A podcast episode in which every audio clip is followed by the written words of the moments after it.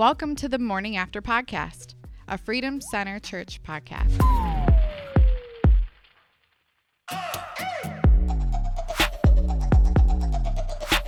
All right, well, welcome to another episode of the Morning After Podcast. Pastor Josh here with you, as always, with Pastor Jim this morning. How's it going? Good morning, good morning. I'm doing well. I'm doing actually surprisingly well for having just had one cup of coffee. I'm feeling pretty all right. Is that because it's like 40 degrees outside today? It's not 10 degrees outside?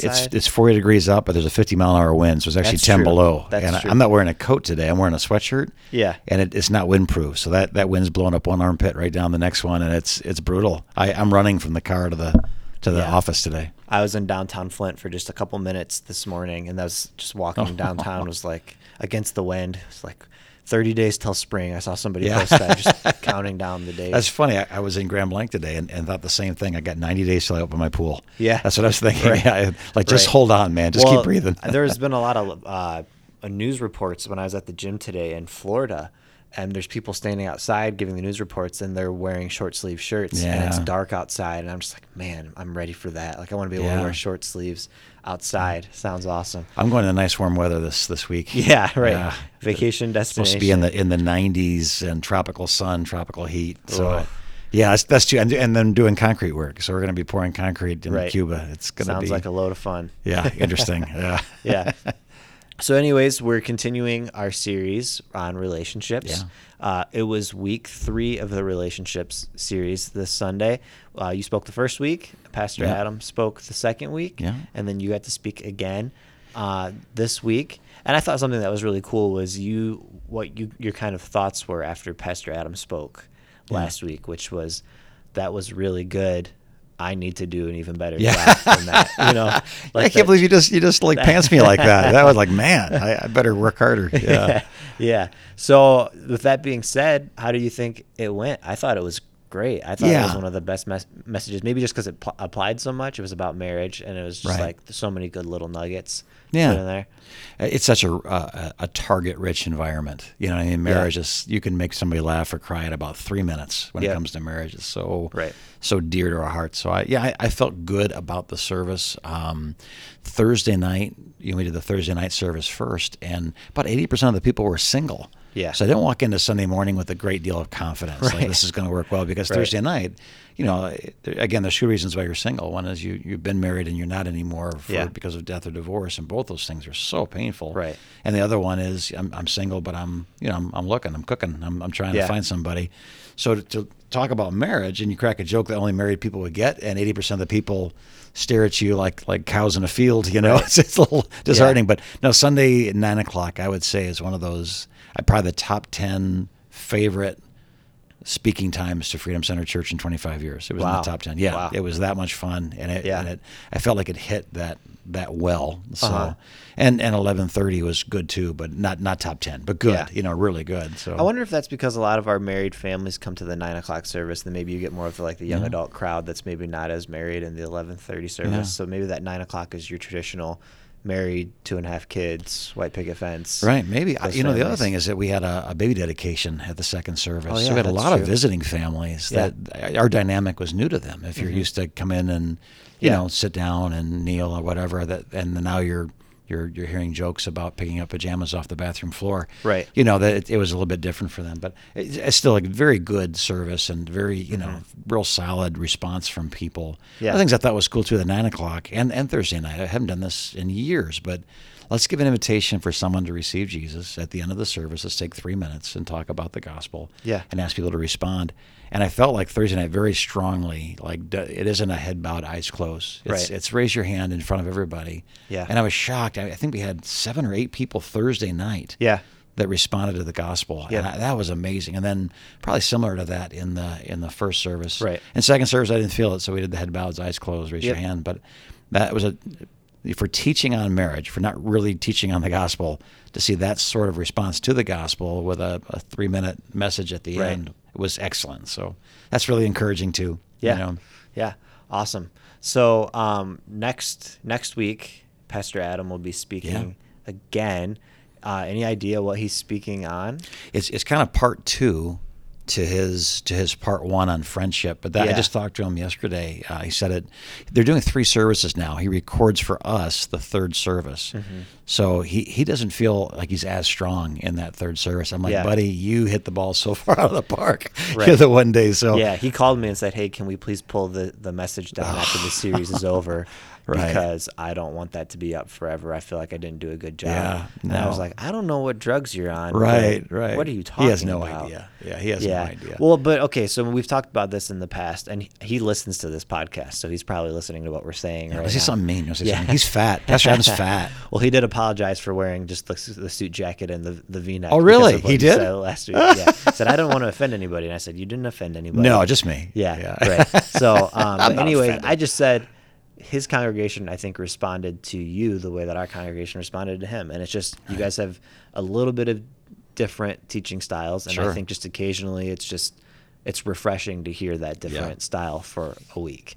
Yeah. And so I think he just saw the response from his congregation. You saw the response from your congregation and went, I need to preach one of the best sermons of my life next week. And he did the same thing. No, I think he saw it and said, this is intimidating. I don't want that on the internet forever. you know? So it's a little different. But I think the co-series has been going great. I think both congregations are getting out of it.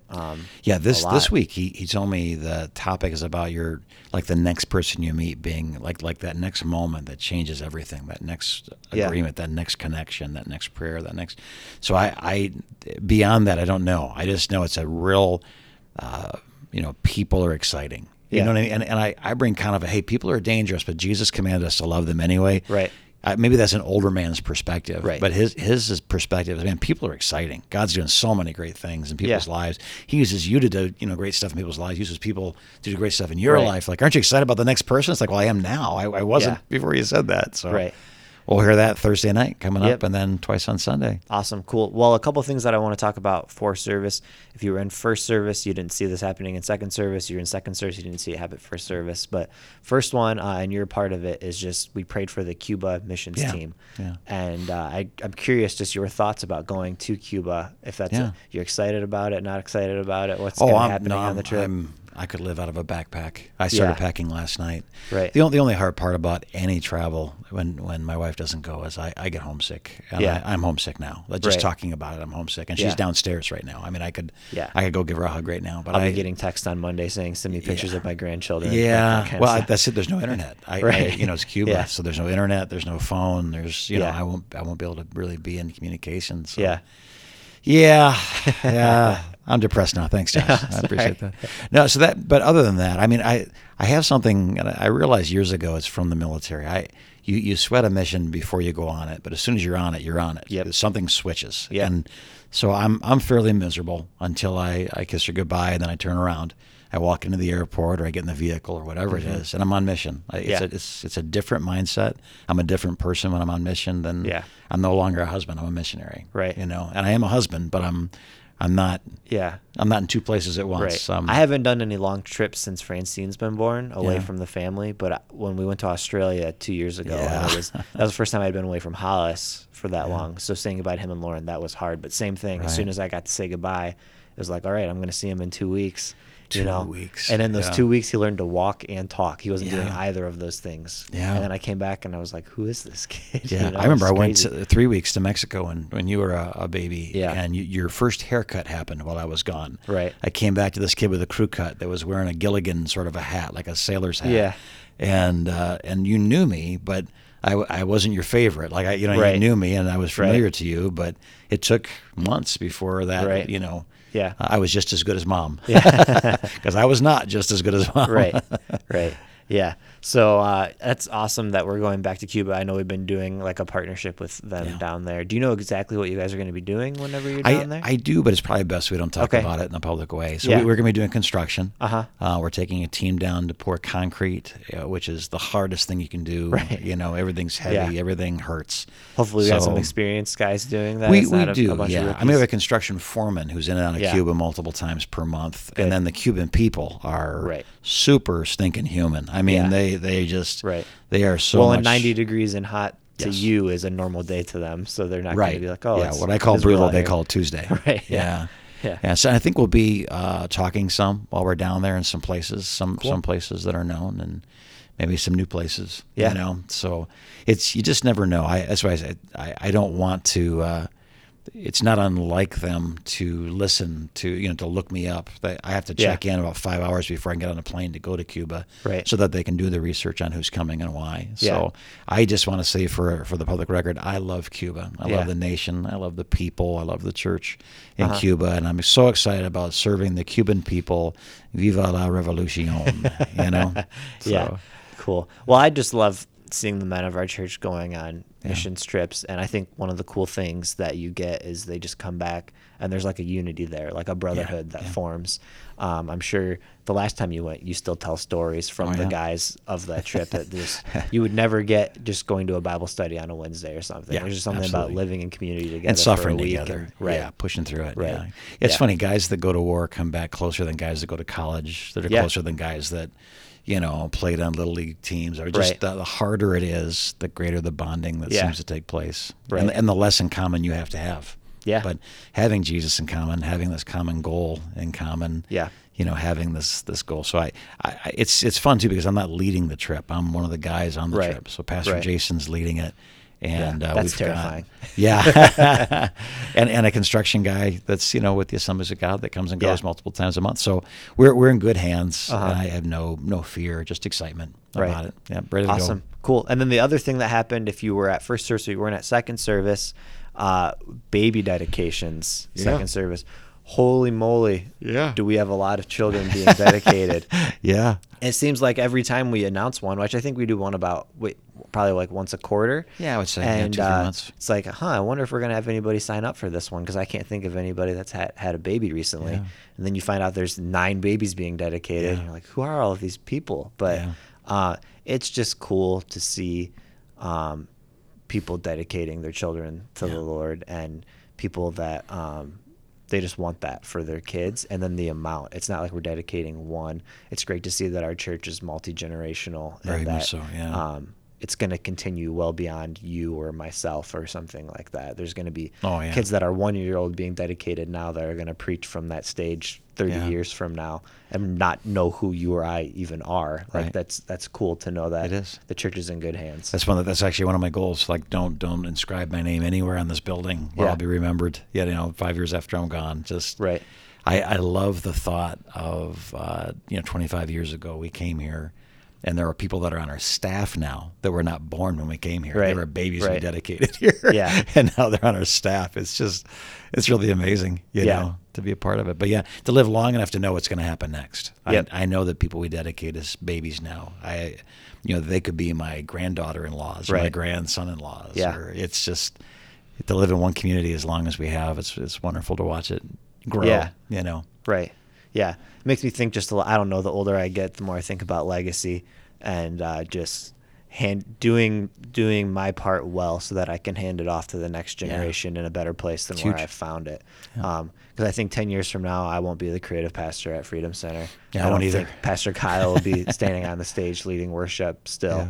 So like, and our church has been known. Our church has been known to promote from within. So like, who are those kids that are in our church right now that they've got next, and we need to be feeding into those kids. I think Pastor Kyle will still be leading worship. He'll have less hair, and he'll be playing accordion for some reason in my head, or maybe a banjo of some sort. Yeah.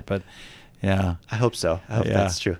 No, and you know, with the thoughts of revitalization and church planting and so forth, there's never been more room for promotion, if you will. And by promotion, I mean go away and do something for Jesus over there now.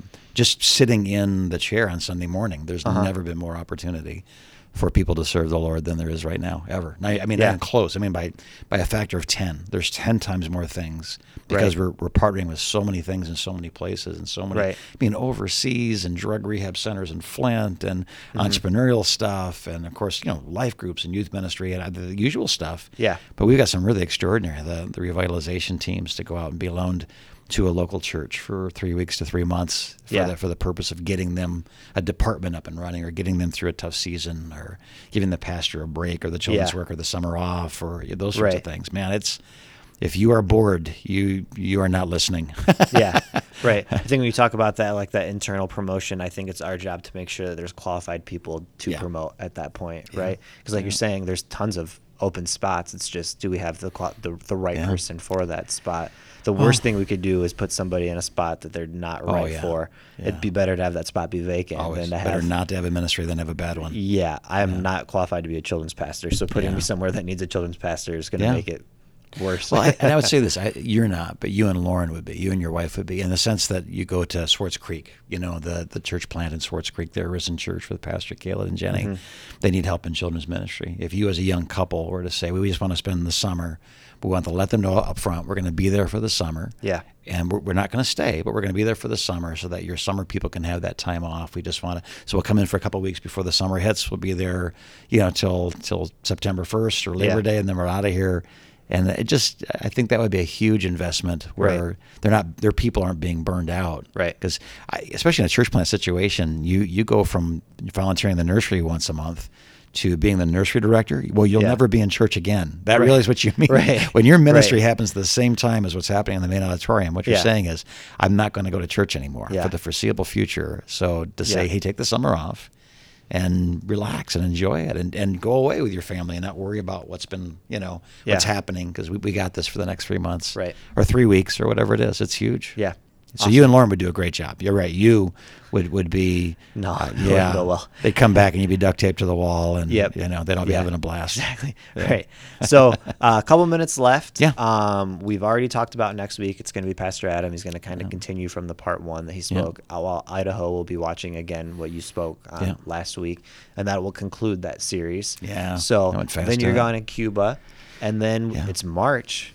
And so I just want to maybe give a little preview for what's to come in March. What's the series called in March? And what we're going to talk about. I'm still thinking about it. No, okay. No, it's going to be on worship. We're gonna. When there's so many people, as we had 30 people in January come to Christ. We've got to be over that already in February. Like, it's crazy. Right. With that many people coming to Jesus over the last year, I think they're watching what others are doing, and some are imitating what others are doing, but there needs to be some knowledge. There's spirit and truth. Those who worship the Father, Jesus says to the Samaritan woman, I worship in spirit and truth. I think we're getting the spirit part, but there's also a truth to it. There's also a reality and a knowledge, and there's a why behind the what. Right. So we have to stop every once in a while and to teach those who've never learned and to remind those who do know really what we're doing during worship.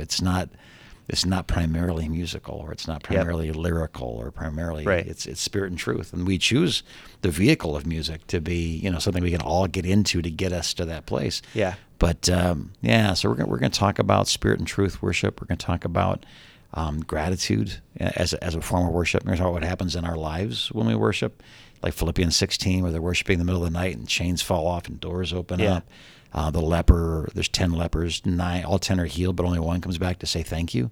And he gets something that the other 9 didn't get. They got healed, but your faith has made you whole, Jesus said. So there is something that happens when we're grateful. There is something that happens when we come back. There is something that happens when much is forgiven, and we know much is forgiven. There's the scripture is just filled with great stuff about the reality, the reflex of worship because of what Jesus has done. Now I just say thank you, and it doesn't have to be 9 o'clock for 3 songs. It's a lifestyle. So and I know we've experimented in the past with just calling our worship time music time.